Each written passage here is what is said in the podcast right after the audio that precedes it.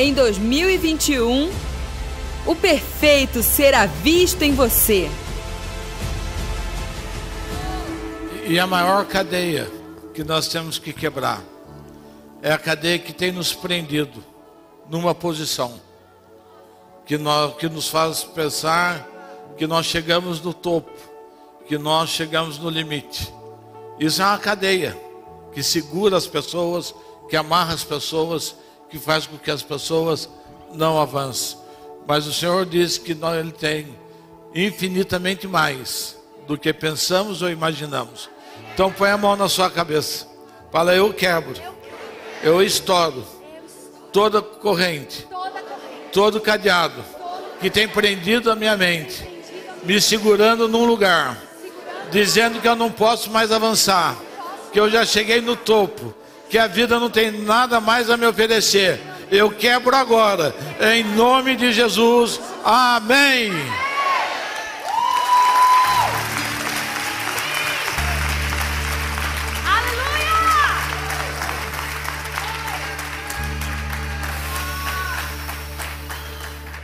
Amém. E vocês, na hora que quiserem intervir no culto, tá bom? Estamos prontos para isso. Fiquem à vontade. Amém? Tome assento. Vamos orar. Pai amado, em nome de Jesus, nós te adoramos, Senhor. E estamos aqui para te adorar. Nos reunimos aqui para te adorar. Sabemos que esse é o caminho da nossa vida. Sabemos que esse é o caminho da excelência, adorar o teu santo nome. Entender o que o Senhor tem derramado sobre as nossas vidas. Tornar claro em nossos corações, Pai, que nós não chegamos no limite, que a nossa nação tem muito a oferecer, tem muito a ser transformado, que a nossa cidade, a nossa família, enfim, Senhor, tudo aquilo que está em nossas mãos. Pai, que possa haver um destravar nas nossas mentes nesta noite. E possamos ouvir a sua voz. Aquilo que o Senhor tem reservado a cada um de nós. Pai, eu me rendo ao Senhor. E declaro, Pai, a minha dependência. O meu papel é de um carteiro. Que entrega as correspondências. Que entrega a tua palavra. E que cada um, Pai, possa abrir isso e entender o que o Senhor tem para cada um deles. Em nome de Jesus. Amém. Amém? Glória a Deus, vamos lá. O Senhor tem nos dado, durante já um tempo, mês a mês, o Senhor tem nos dado uma palavra específica. Um alvo a ser trabalhado. Sempre no sentido de nos edificar e nos equipar daquilo que Ele quer produzir no nosso meio, E Ele tem derramado sobre nós uma unção nesse tempo de governo. Diga comigo, que unção de governo venha sobre a minha vida. Isso não é cargo eletivo, é governar sobre todas as coisas. É governar no trabalho, na família, naquilo que você faz, naquilo que você manifesta. E o Senhor tem nos chamado para isso. E que essa unção vai no tempo certo ser manifestada. Esse mês, como a pastora Eliana falou de forma demoradamente,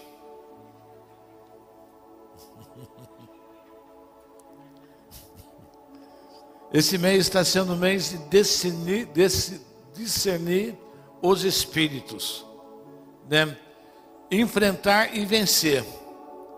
Isso é para que nós possamos estar atentos, ligados e equipados em cada situação da nossa vida, aonde a gente possa olhar e poder entender que tipo de influência espiritual está acontecendo, porque há uma batalha nos ares. O apóstolo Paulo fala sobre isso, e às vezes isso vem fantasiado de bênção.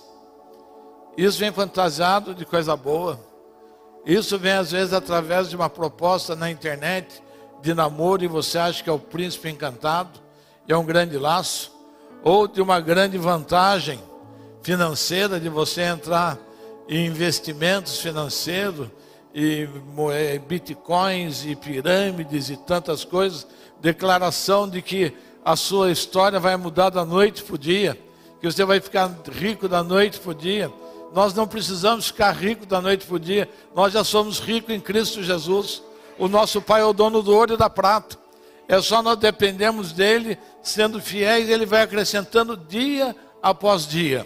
Então a gente não precisa de aventuras. E quantas pessoas têm perdido dinheiro? Quantas pessoas têm feito empréstimo para participar de correntes e agora vai dar certo, isso é de Deus, foi Deus que falou. Deus nada, é o capeta que veio na sua vida e te convenceu a isso, e depois ele vem chorar porque ele levou tudo que você tinha. Então nós vamos entender, como diz o apóstolo Paulo, que nós não temos que lutar contra a carne e o sangue. A nossa luta é contra principados e potestades que atuam nos poderes tenebrosos, nas regiões celestes. Homem é tudo igual. Não tem homem diferente, não tem homem que o diabo criou. Todo homem foi criado por Deus, toda a natureza foi criada por Deus. O que difere é que espírito você está servindo. Quem tem dominado a sua vida? Qual o pensamento, qual a origem das coisas que você quer? Então, quando você começa a discernir isso, você não tem mais inimigos, porque você sabe que o seu inimigo não é o seu marido, o seu filho, ou a sua esposa, ou o seu patrão, mas que é um espírito que atua naquela região. E isso tem diversos nomes. Isso é muito importante, porque você consegue, à medida que você vai tendo discernimento, você vai ajustando a sua arma espiritual. Ele nos dá uma armadura espiritual, do capacete, do... Como que é, minha ajudante de palco? Pode me ajudar de verdade? Né, o peitoral, né? Mas tem um nome. Couraça, né? Então nós já temos a couraça, nós já temos a espada, nós já temos a sandália, nós já temos tudo do Senhor para que a gente possa enfrentar essas situações. Então em cada situação a gente usa um tipo de equipamento, um tipo de estratégia, um tipo de oração. A casa aqui tem intercessão todos os dias, e cada dia é um tipo de luta, cada dia é um tipo de batalha, cada dia é um espírito a ser vencido. Então nós estamos dentro desse mês, discernindo, enfrentando e avançando e vencendo. E nós podemos identificar isso nas nações. Tem principados que dominam as nações. Quem tem dominado o Brasil nesse período de pandemia?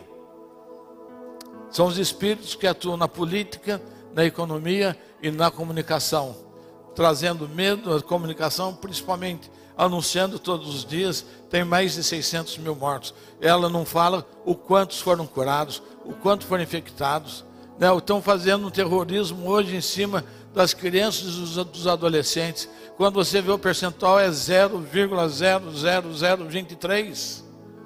Mas o Jornal Nacional, eles com aquela cara séria deles, né? E falam, tantos jovens morreram.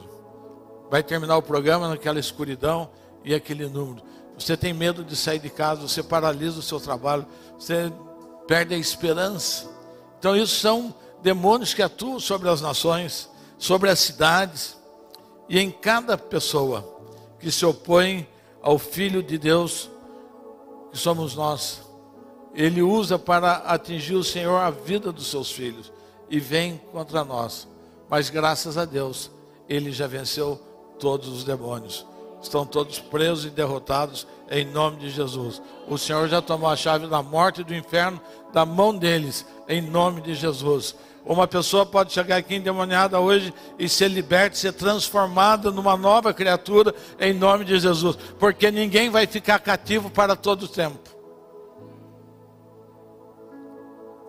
Nós podemos, por exemplo, ver a diferença entre duas cidades, São José dos Campos e Taubaté, né? Como é diferente o ambiente, das duas cidades. Como é diferente o espírito de excelência que tem numa cidade e tem na outra. Taubaté é uma cidade fechada, conservadora, onde as pessoas vêm de fora, têm dificuldade de entrar, têm dificuldade de trazer uma nova ideia, têm dificuldade de abrir um novo negócio. Chega aqui e começa a gostar do mercado municipal, que não tem nada de errado nisso, é uma delícia mesmo, mas não é o tudo. Gosta de ir no barril do Zé Bigode, gosta de comer buchinho nos bares, gosta de tantas coisas. Diferente quando São José dos Campos você chega com uma nova ideia, eles assimilam, eles querem, mas por outro lado tem uma grande soberba sobre aquela cidade. Então a gente tem que ir discernindo essas coisas que fazem parte da vida e nós estamos envolvidos nisso tudo. E esse ano o Senhor nos deu uma palavra, edificando o testemunho perfeito. Diga, edificando o testemunho perfeito. Então nós estamos desde o dia 1º de janeiro trabalhando sobre isso.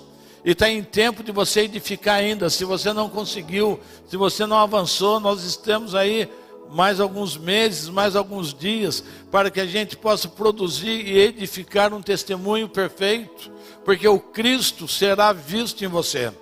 Amém? Diga para o seu irmão, Cristo será visto em você. O perfeito será visto em você. Eu não sei qual é a sua situação, mas eu sei que isso pode acontecer e vai acontecer em nome de Jesus. Amém? E nós estamos numa década de governo.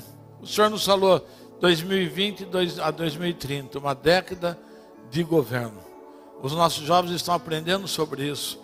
A igreja está envolvida nisso. Aprender a governar. Está nas esferas de governo. E eu tive há 2 semanas atrás, numa conferência global em Brasília, onde havia mais de 16 países de forma presente. E não sei quantos mais de forma online. Trazendo e falando o tempo todo de governo. A era do reino de Deus, a era do posicionamento, a era da conquista, a época da mudança. Nós somos hoje uma geração, nós estamos posicionados de uma forma precisa naquilo que o Senhor quer fazer. A próxima geração já não vai conhecer os valores que nós conhecemos. Nós somos a memória viva, porque hoje todo mundo já acha normal todas as coisas. Ninguém se impressiona com nada. Então nós estamos nessa época, estamos participando dessas coisas. E o assunto é sempre governo. O assunto é governo, não é política, é governo. É governo. E dentro disso que estou falando, quero falar hoje sobre excelência. Excelência. Essa palavra tão tremenda, essa palavra tão buscada. Nós passamos uma década buscando sobre isso, falando sobre isso. E estamos nesse tempo, nesses dias, que nós sentimos que é tempo de nós estarmos envolvidos nessa busca. Se nós olharmos lá em segunda carta de Paulo à igreja de Corinto, a partir do verso 6, pois Deus diz que das trevas resplandecerá a luz, e quem brilhou em nossos corações para a iluminação do conhecimento da glória de Deus na face de Jesus Cristo. Temos, porém, este tesouro em vasos de barro, para que a excelência do poder seja de Deus e não em nós. Você é esse vaso de barro, cheio de excelência. O que você carrega dentro de você precisa ser descortinado. Há um espírito de excelência que é o Espírito Santo de Deus que habita em nós. E que nós vamos entender isso, que nós somos vasos de barro, que nós podemos muito mais. Eu lembro de um pregador que pregava assim, Você pode mais, e a igreja responde, sim, eu posso. Eu posso fazer isso com você hoje. Você pode mais. Está vendo? Então nós podemos ativar nisso todos os dias. Nós podemos lançar um desafio em todos os dias da nossa vida, em fazer algo diferente, em melhorar algo, em restaurar alguma coisa, e buscar coisas novas. Porque esse Espírito está em nós.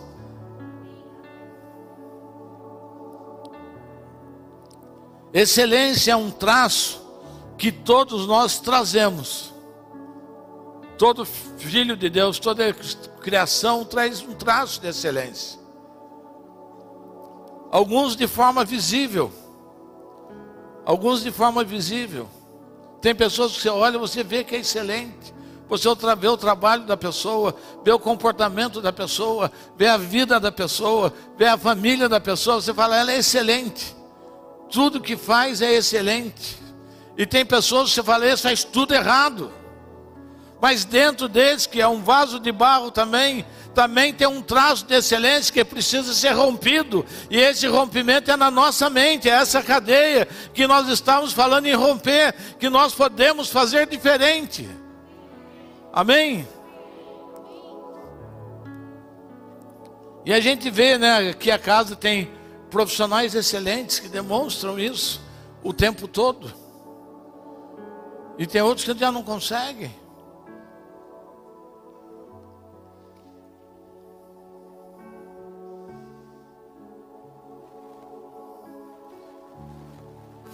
Pessoas que ainda não se atentaram a isso, que você pode produzir, que você pode manifestar algo muito maior daquilo que você tem feito até hoje. O Espírito Santo de Deus está louco para ativar você e avivar você nessa área, nesse tempo. Aleluia, receba isso, né? Quando nós olhamos ou lemos sobre os dias da criação, sempre termina com a frase, viu Deus que isto era bom, viu Deus que é excelente. Tudo que Deus faz é excelente. Deus não faz nada pela metade. A excelência vem dele, não tem outro lugar que nasce a excelência que não seja ele que criou céus e terra. Alguém que conseguiu dar nome a todas as estrelas, diz o profeta Isaías, é excelência. A organização, quando a gente vê o nosso sistema solar, né, a gente vê toda hora a notícia, meteoro passou, meteoro vai passar, e não atinge, porque quando ele fez a terra está envolvida num escudo. Não tem jeito de alguma coisa atingir a terra sem que atinja outra coisa antes. Porque Deus é excelente, o plano dele é excelente. O plano dele não tem surpresas.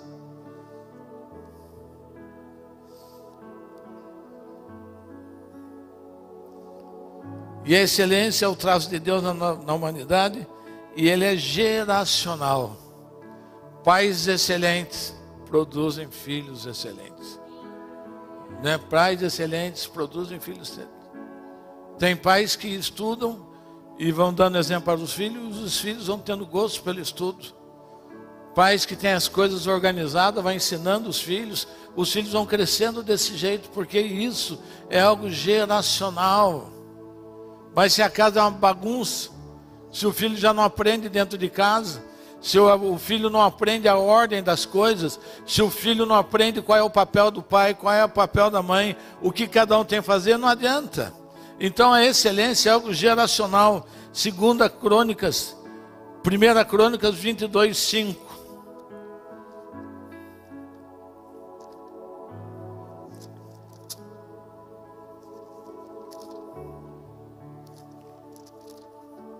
Davi falando com Salomão. Olha que lindo, dizia Davi: Salomão meu filho ainda é moço e tenro. A casa que se há de edificar para o Senhor deve ser magnífica em excelência, de renome e glória em todas as terras. Portanto, eu lhe farei os preparativos. Assim, Davi fez grandes preparativos antes da sua morte, dirigida a Salomão, ensinando a Salomão como ser excelente e como edificar as coisas para o Senhor, né? Então você passa de geração em geração. Nós somos a primeira geração do sonho de Deus. Com certeza a próxima geração que está formada será muito melhor do que a gente. Vão experimentar muito mais coisas do que a gente, porque eles já estão sendo formatados por nós, que somos pais espirituais e que entendemos aquilo que o Senhor está construindo. Então a gente vai se enchendo de esperança que o futuro será muito melhor ainda, que o melhor está por vir. Não, diga para o seu irmão, não tem nada perdido. Nada escapa do comando de Deus. Nada. Ninguém pode fazer com que escape do comando de Deus. E a excelência atrai excelentes. Diga comigo, a excelência atrai excelentes. Se você prepara um ambiente de excelência, você vai atrair pessoas de excelência, que querem conhecer, que querem ver, né? O que o doutor Felipe e a doutora Lu são dentistas de lugar de excelência. E vai atraindo as pessoas, um vai falando. Né? A Simone Pinelli, com a empresa dela, criar uma empresa de excelência e tantas outras coisas. Você vai fazendo com excelência. A excelência é o seu cartão de visita. Se você cumpre o seu prazo, se você cumpre a sua palavra, se o seu preço é justo, se você anda no horário com seus clientes. Isso vai atraindo as pessoas vão vendo como você trabalha, uma vai trazendo a outra, uma vai trazendo a outra.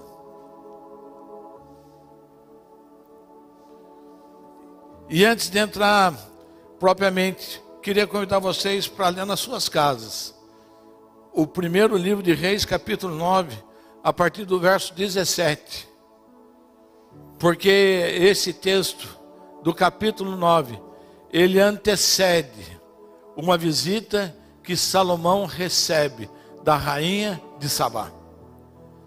E é uma história muito interessante, porque a rainha de Sabá de ouvir falar em Salomão. Quantas pessoas têm vindo a esta casa que ainda não está no nível de excelência que nós queremos? Ainda nós temos que lutar com a mentalidade das pessoas. Ainda nós lutamos muito com isso, porque nós temos uma tendência de postergar as coisas. Esse é um outro demônio que tira a excelência. Quem é que deixa as coisas para o último dia e perde o prazo para pagar e paga multa? Quantas pessoas perdem o seu exame de vestibular porque não acordou, ou viu errado o horário, ou perde o voo? Quantas coisas eu deixo para decidir amanhã, quando eu vou decidir já não tem mais jeito? Quantas soluções a gente vai postergando, vai empurrando com a barriga, e quando a gente vê, perdemos o prazo. Então isso é um desafio, né? Isso faz parte da excelência na nossa vida. E daí sim, agora eu quero falar da palavra, que vou começar lendo lá no capítulo 10, a partir do verso 1. Quando a rainha de Sabá ouviu a fama de Salomão, no que se refere ao nome do Senhor, veio prová-lo por enigmas. Quando ela ouviu, que eu falo para vocês, está lá no capítulo 9, a fama de Salomão. A fama é a conceituação de uma marca, de um produto, de uma pessoa, é a referência. Né? Esses dias a pastora Luciana Gomes estava lá na TV Band Vale, dando entrevista com a sua loja, Lu Gomes Boutique, hein, Lu? Depois você acerta comigo o merchandise, né?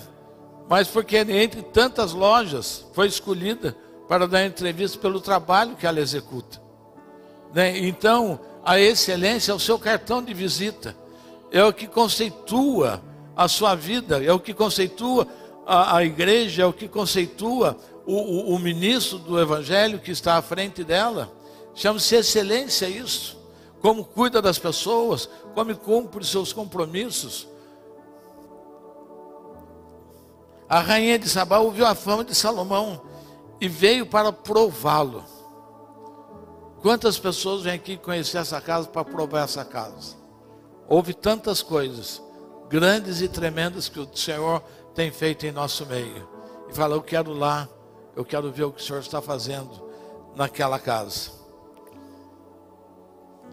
E o que mais impressionava ele, a rainha, é que ele conhecia as coisas do Senhor. Conhecer as coisas do Senhor nesse tempo é algo fantástico. Ser profético nesse tempo é algo tremendo.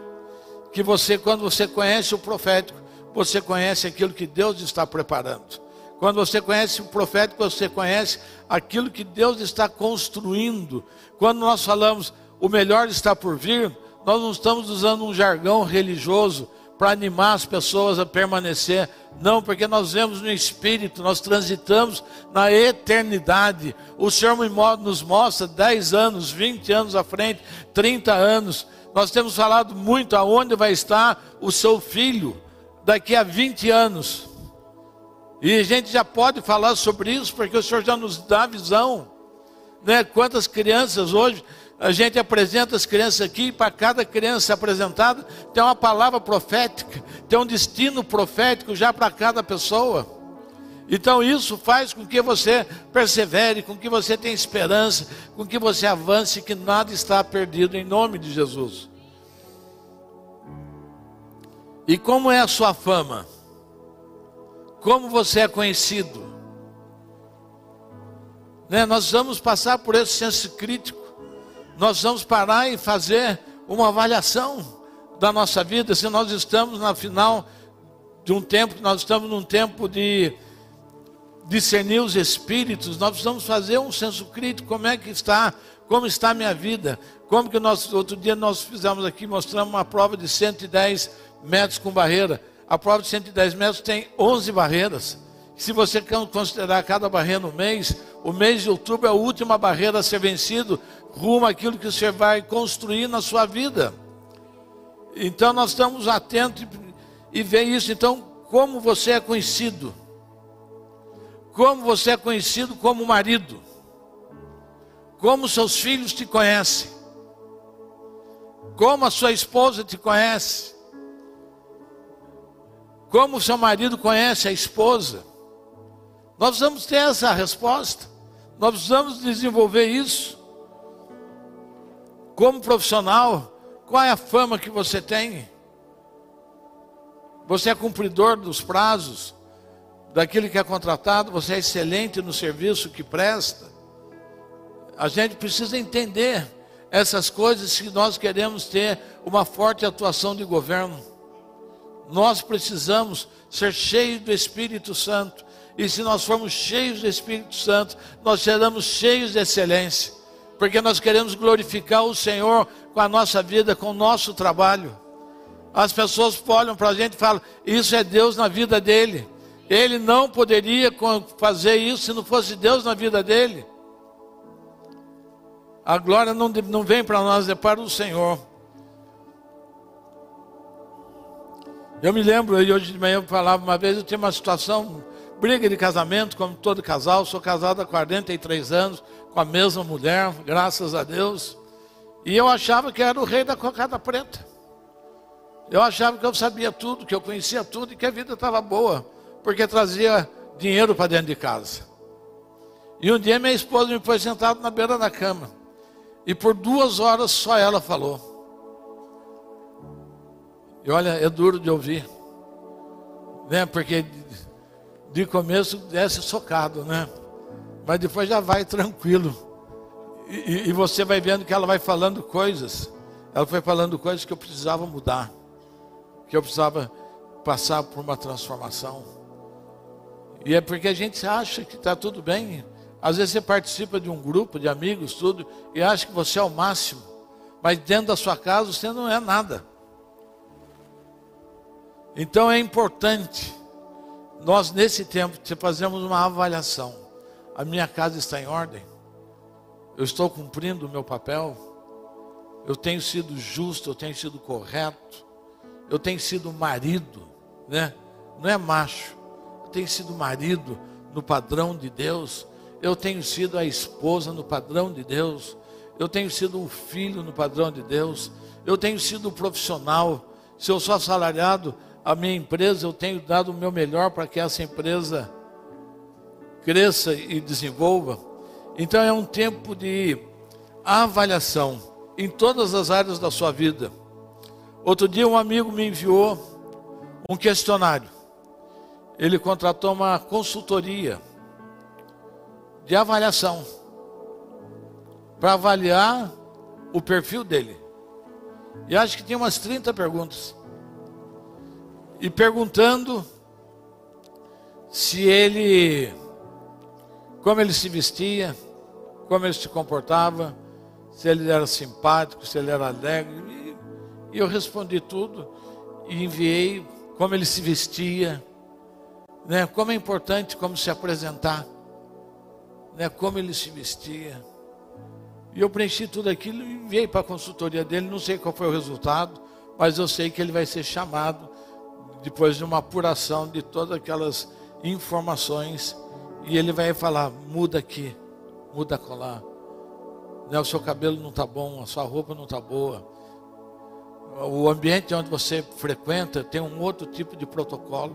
Eu preciso respeitar os protocolos do lugar onde eu frequento. Isso é excelência.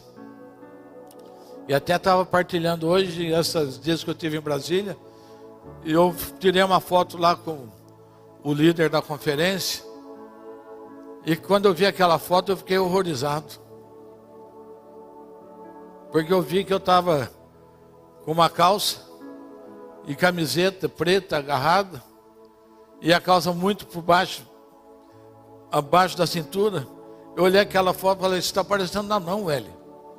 Né? Perna curta, tronco longo, que coisa feia. Voltei de Brasília, a primeira coisa que eu... Aqui na igreja tem uma profissional que trabalhava na Richards, né? Que é a Letícia. Falei, Letícia, olha essa foto minha aqui. O que você acha disso? Tá boa, aquilo é hipocrisia, né? Eu já tinha feito o meu senso crítico, né? Daí ela falou, não, vai fazer. Daí ela falou, olha, o tipo de calça que você precisa tem que ser esse tipo. Tem que ser assim. Você tem que... E foi me ensinando, né? E a camisa adequada.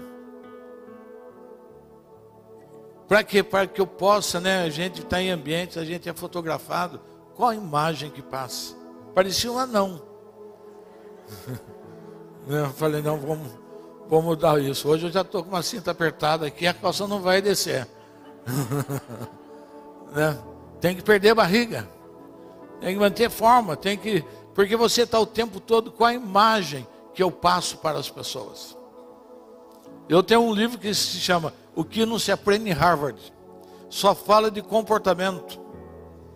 O que o bigode passa para uma pessoa com quem você está se relacionando? É que você esconde alguma coisa, mesmo que seja uma boca pequena. A barba, o que representa?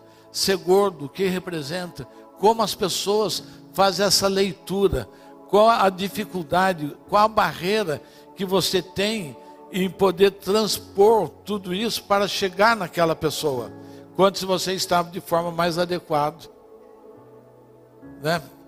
Você já ultrapassa isso, né? Chegando, falando de novo do Dr. Felipe e da Lu, né? Como é gostoso, você entra no consultório deles, tudo organizado, tudo limpinho. Ele não chega lá, e onde está sua ficha, L? O que eu fiz mesmo a última vez? Né? Não, hoje eu ligo para ele, Felipe caiu, mas qual? Do lado esquerdo? Já sei, é esse, isso. Como é tremendo isso. Que segurança passa quando você senta com um profissional desse nível. E hoje o Brasil, nós vimos aqui o escândalo esses dias que aconteceu, e o médico falando, ele atende 223 pessoas num dia. Isso quer dizer 7 minutos para você atender uma pessoa enferma. Você não consegue fazer uma anamnese, você não consegue avaliar, você nem olha para o paciente, o que você tem, ele já tem até as receitas prontas aqui, tá, pode ir, próximo. Então é um tempo, né, de nós como igreja, e onde o Senhor quer nos levar a ver uma mudança de comportamento. E tudo isso não tem a ver com dinheiro, tudo isso tem a ver com cabeça, com o entendimento daquilo que o Senhor trouxe nas nossas vidas.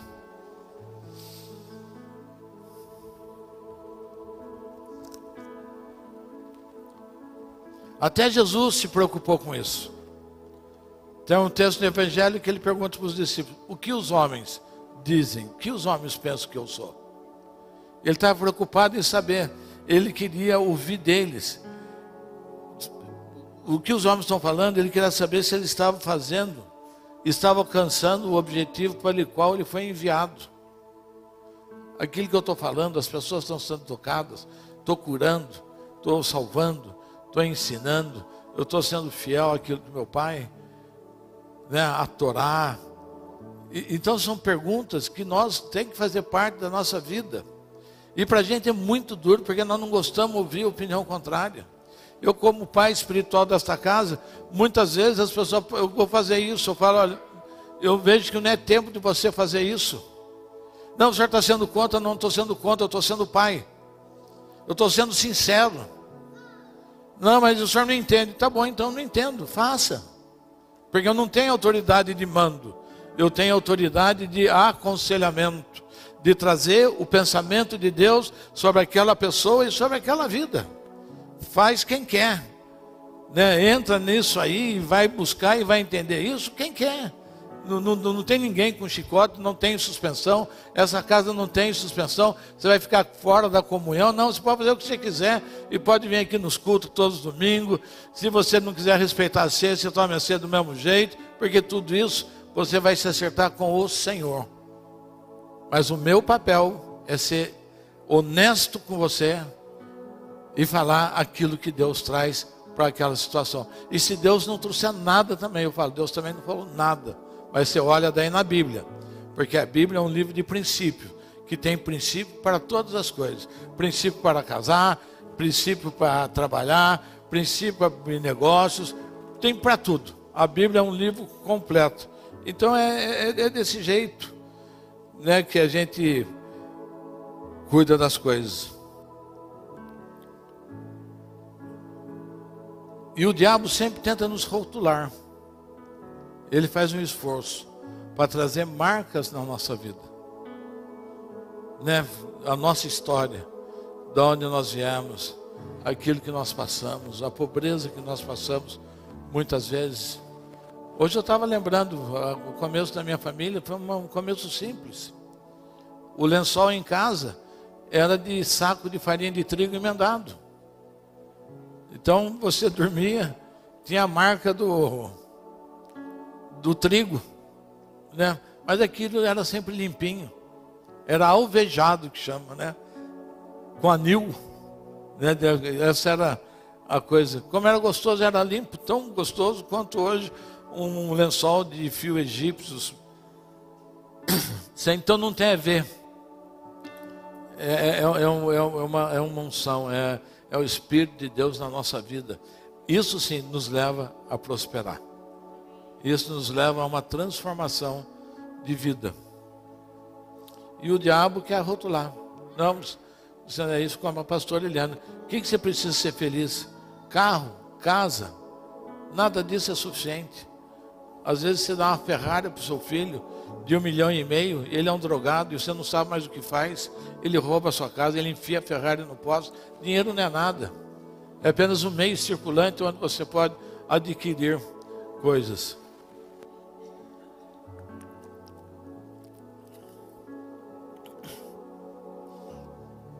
E diz o texto que a rainha de Sabá veio com uma grande comitiva, no verso 2. Com camelos carregados de especiarias e muitíssimo ouro e pedras preciosas, apresentou-se a Salomão e lhe disse tudo que ia no seu coração.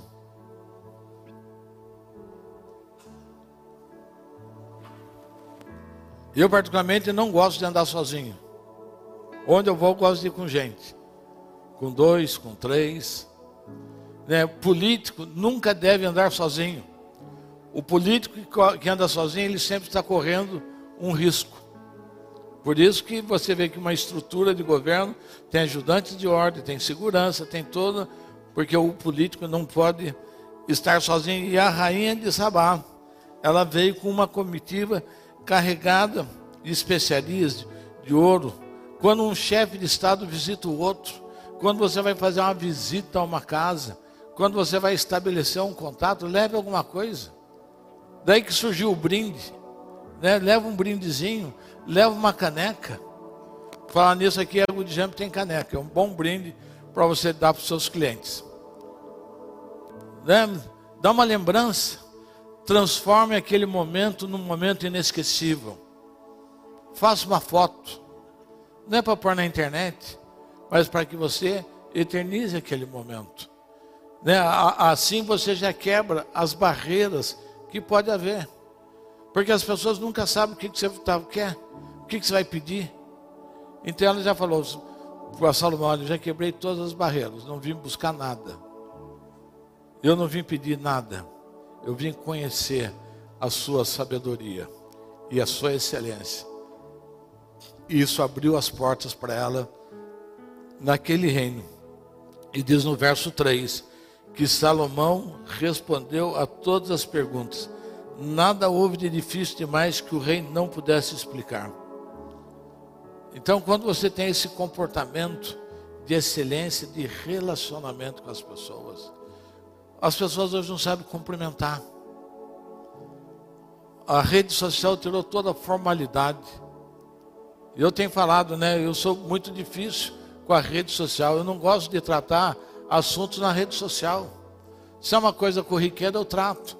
Se não é disso, eu prefiro sentar, olhar na pessoa, conversar, expor a ideia, ouvir da pessoa a ideia, para você ser preciso no seu parecer, para ser preciso no seu aconselhamento. Porque às vezes são perguntas que parecem simples, mas que tem grande importância na vida da pessoa. Então, mas nós desaprendemos isso, os jovens desaprenderam a cumprimentar, a entrar, as crianças não sabem fazer isso, não sabem respeitar um ambiente. E daí não entende porque as portas não se abrem. Porque não tem, não traz isso com eles. E Salomão atende a rainha em todos os seus questionamentos. O R.R. Soares, hoje de manhã eu falava, ele queria falar com o T.L. Osborne, que é um grande ministrador de cura divina. E ele foi 6 vezes aos Estados Unidos para ser atendido por T.L. Osborne. Só foi atendido na 6ª vez. Ele insistiu, ele enviou, acho que presentes, até um dia que ele falou: vou ver o que esse cara tem para falar. E ouviu, é um mentor dele, o ministério dele explodiu em cura divina, como a gente vê, mas passou por isso, perseverante na busca de um relacionamento. Verso 4 e 5. Vendo a rainha de Sabá toda a sabedoria de Salomão e a casa que edificara, vendo a comida à sua mesa. Olha o checklist que a rainha fez com Salomão.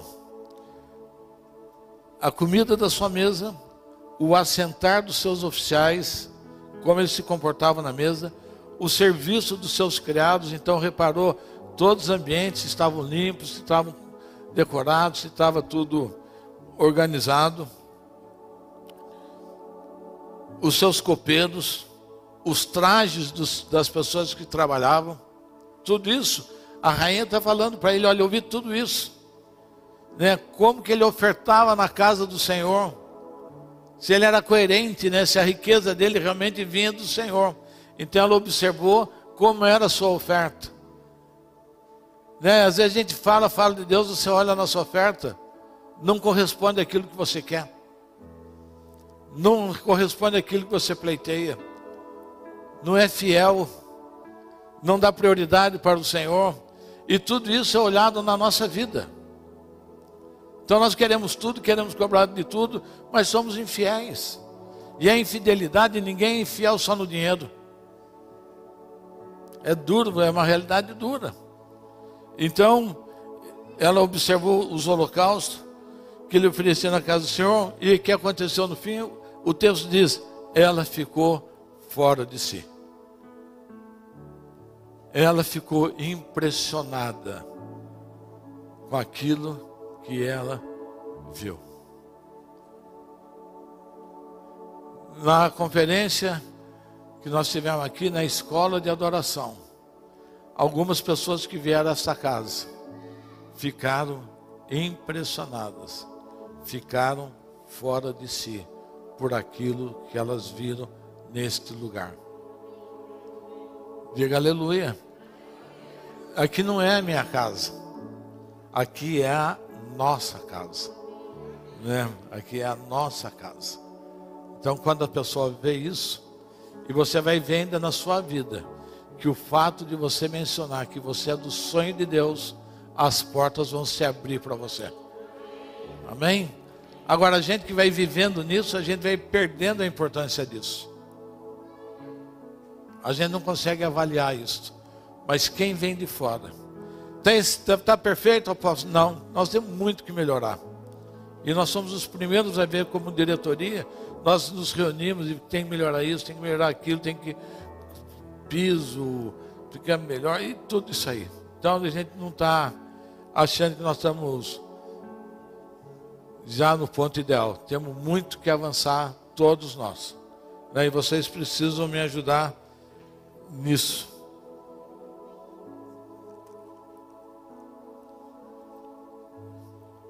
E hoje, por causa da tecnologia, você não tem mais acesso às pessoas. Você vê uma pessoa na internet, você não sabe com quem você está falando. Você não sabe o que está por trás dela. Você às vezes pega um grande pregador, é um cara treinado em apresentação. Você tem que olhar na igreja que ele está. Qual o relacionamento com seus filhos? Se ele produz filhos espirituais, ou se ele quer apenas seguidores na internet para aumentar os likes e o resultado financeiro. Como é o comportamento dele, como é a vida dele. É diferente quem está aqui todo domingo, todo ministro, aqui falando com vocês, a nossa vida está exposta. Você tem acesso à nossa vida. Esse é um desafio para esse tempo. Tem muita gente se apresentando como uma coisa e é outra. E a rainha fez esse checklist sobre o rei. E ela no verso 6 ela disse ao rei: foi verdade a palavra que ouvi na minha terra acerca dos teus feitos e da tua sabedoria.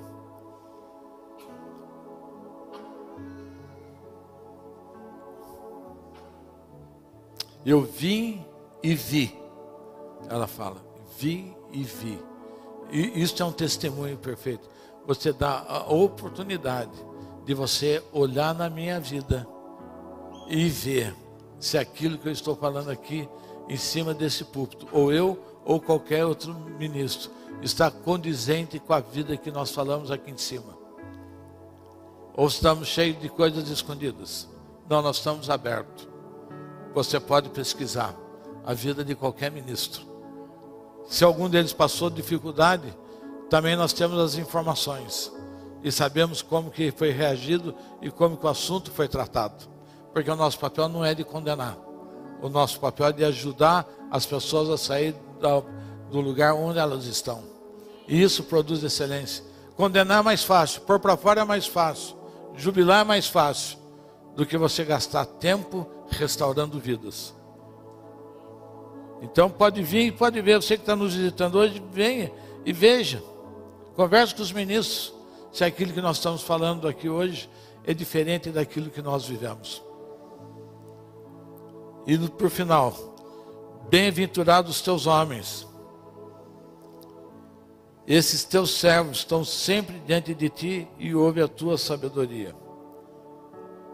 Bem-aventurados os teus homens. Ela está dizendo aqui que não se trata de uma pessoa. O que ela está dizendo aqui é que a casa dele, por inteira, é desse jeito.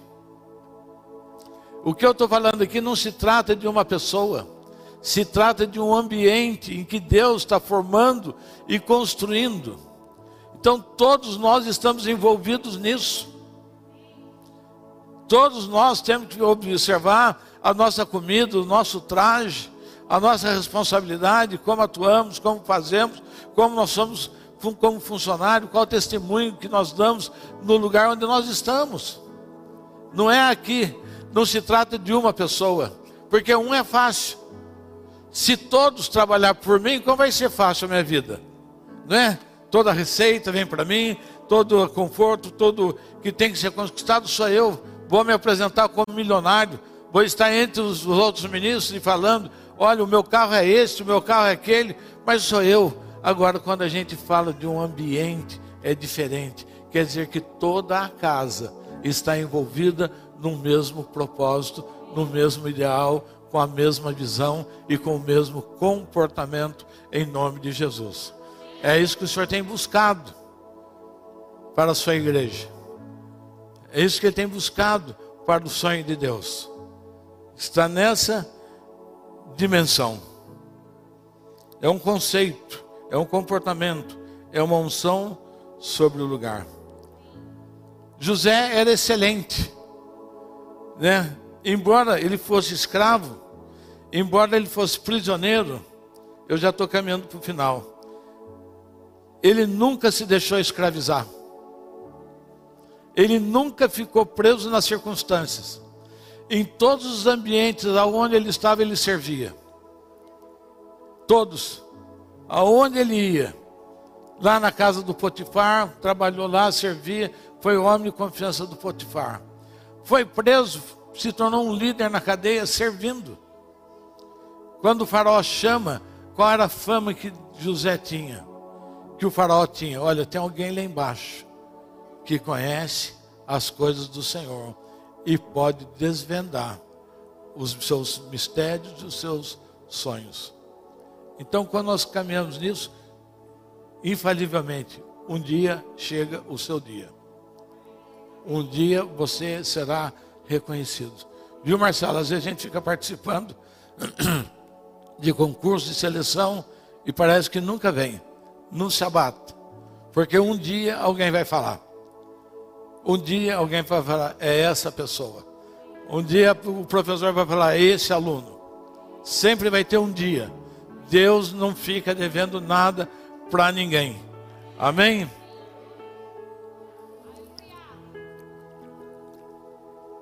E o Jafão está perguntando, ele não vai falar do meu hambúrguer?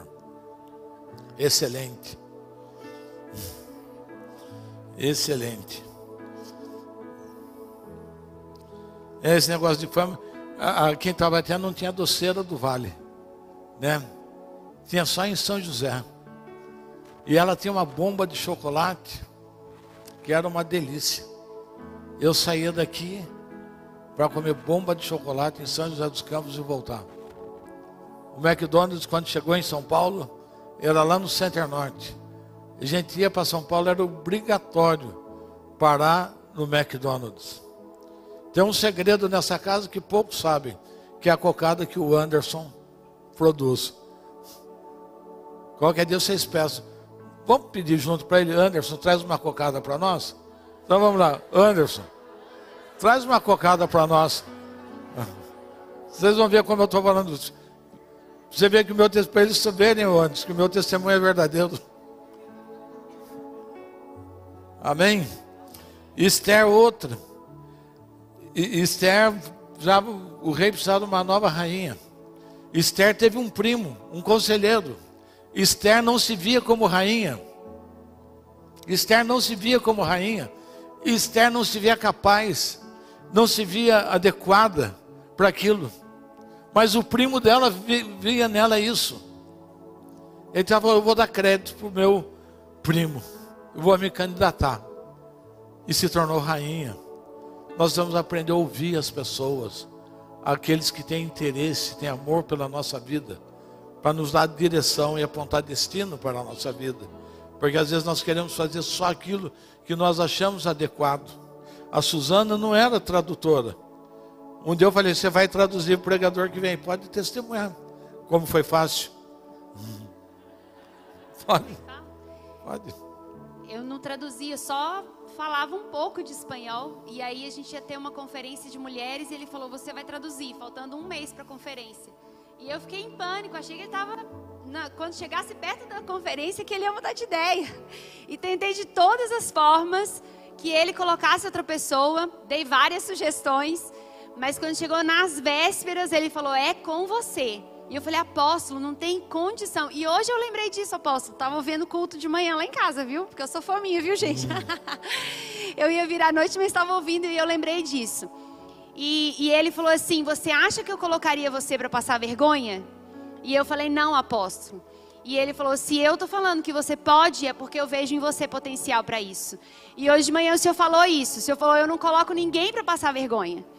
Né? E na hora que o senhor falou isso, na hora eu comentei com o Azar, falei, Azar, foi isso que o vovô Hélio fez comigo. Então foi isso que fez, e a partir daí, né, hoje eu sou tradutora, intérprete e ainda traduzo na Editora Rica. E... Uhul!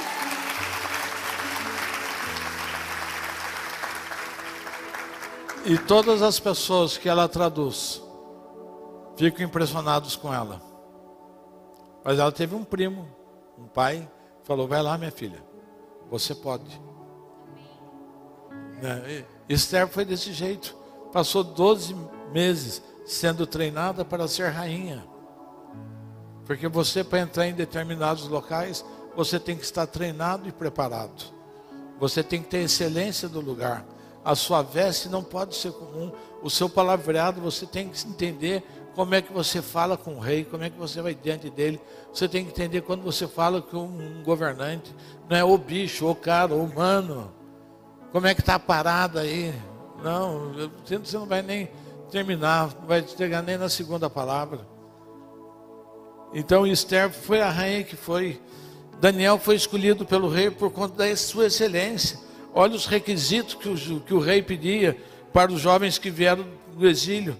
Que fosse sem defeito, formoso de aparência, instruído na sabedoria, sábio na ciência, versados no conhecimento e tivesse habilidade para viver no palácio. Diga, habilidade para viver no palácio.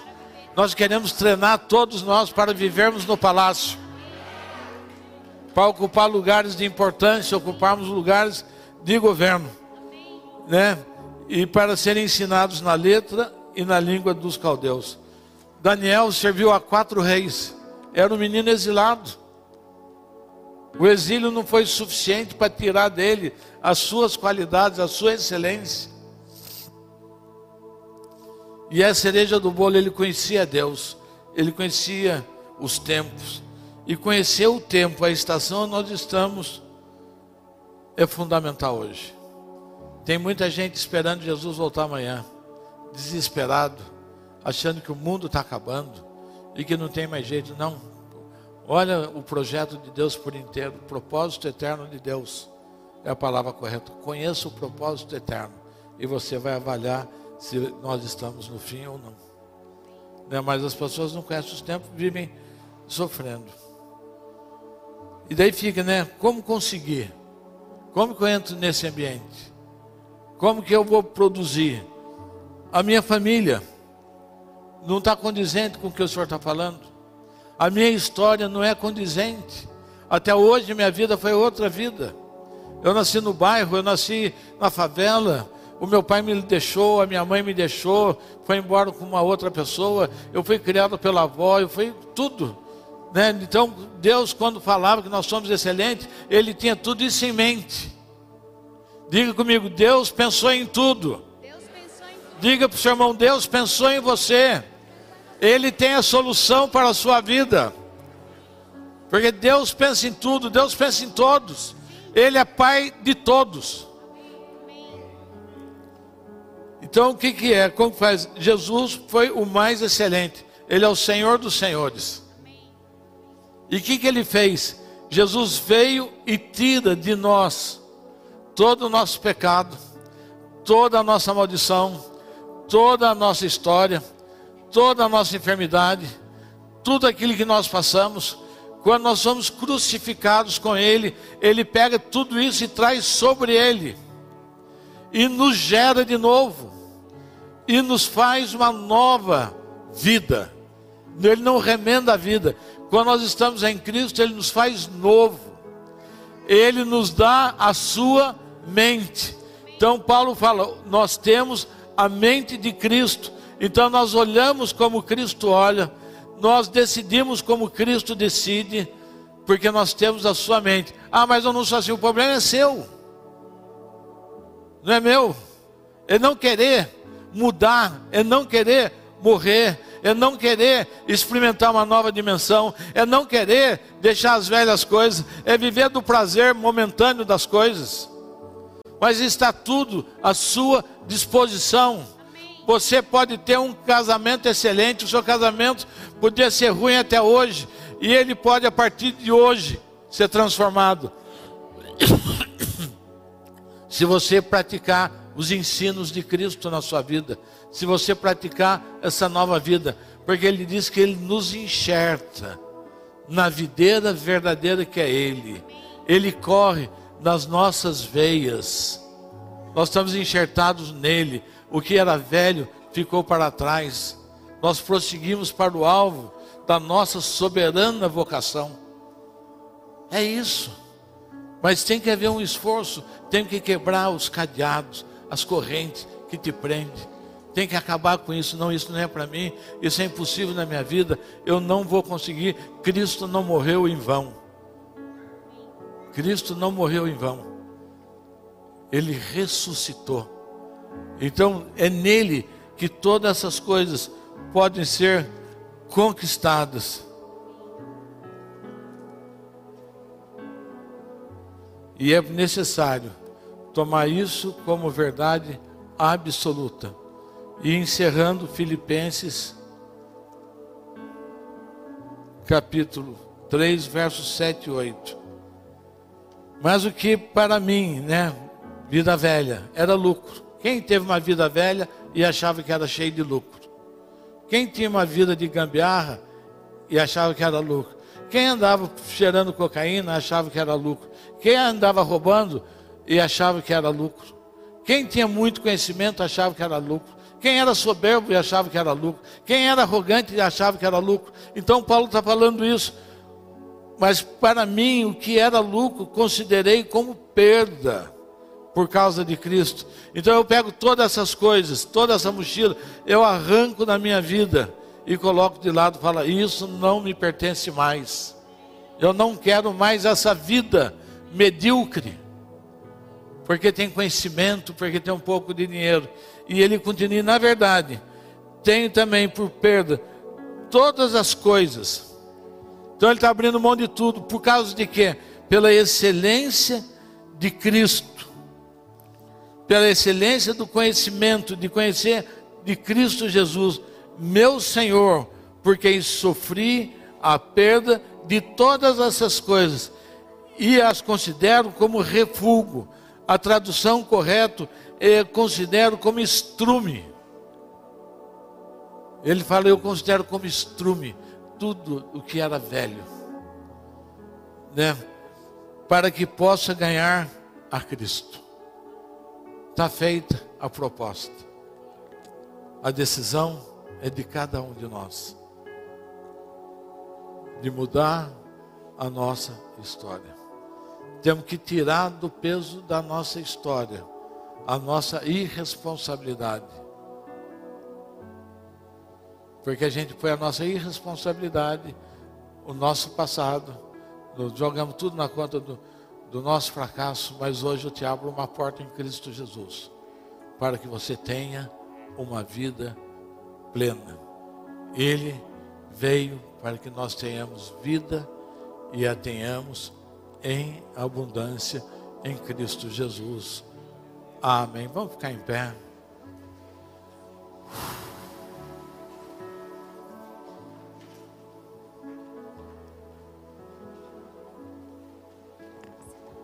O que eu posso dizer para vocês? Que isso é uma verdade. E foi primeiro verdade na minha vida.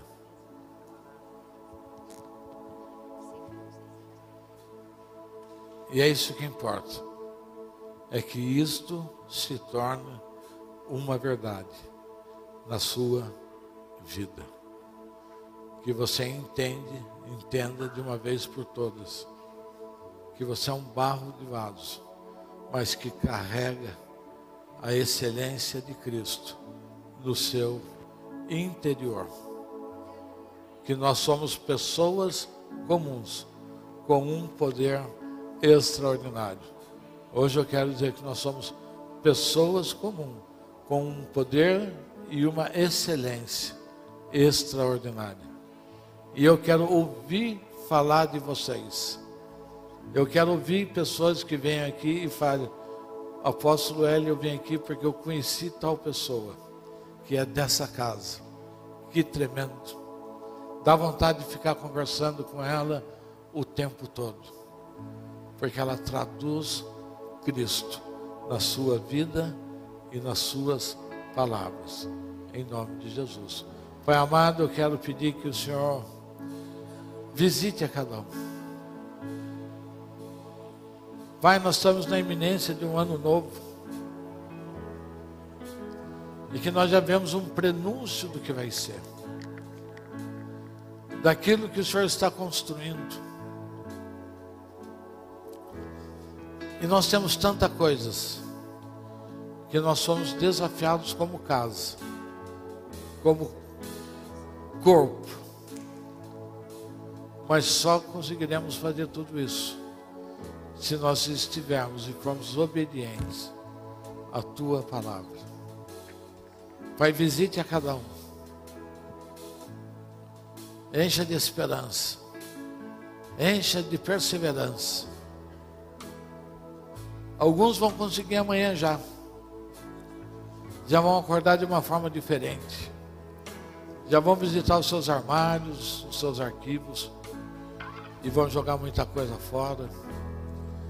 Já vai fazer uma revisão do seu palavreado, dos seus gestos. Outros pais vão precisar de mais tempo. Mas eu sei que o Senhor não desiste.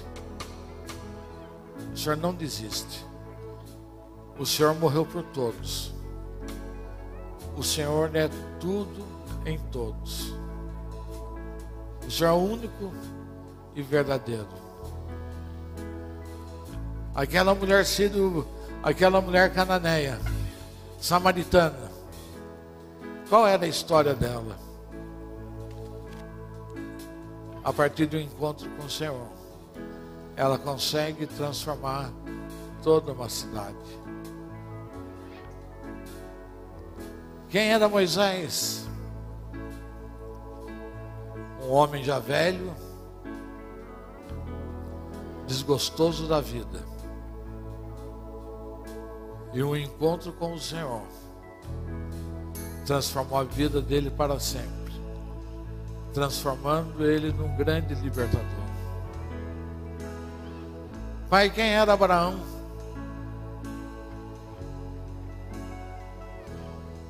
Um homem idoso, avançado, casado com uma senhora também idosa, onde já não havia mais regra, onde não havia possibilidades.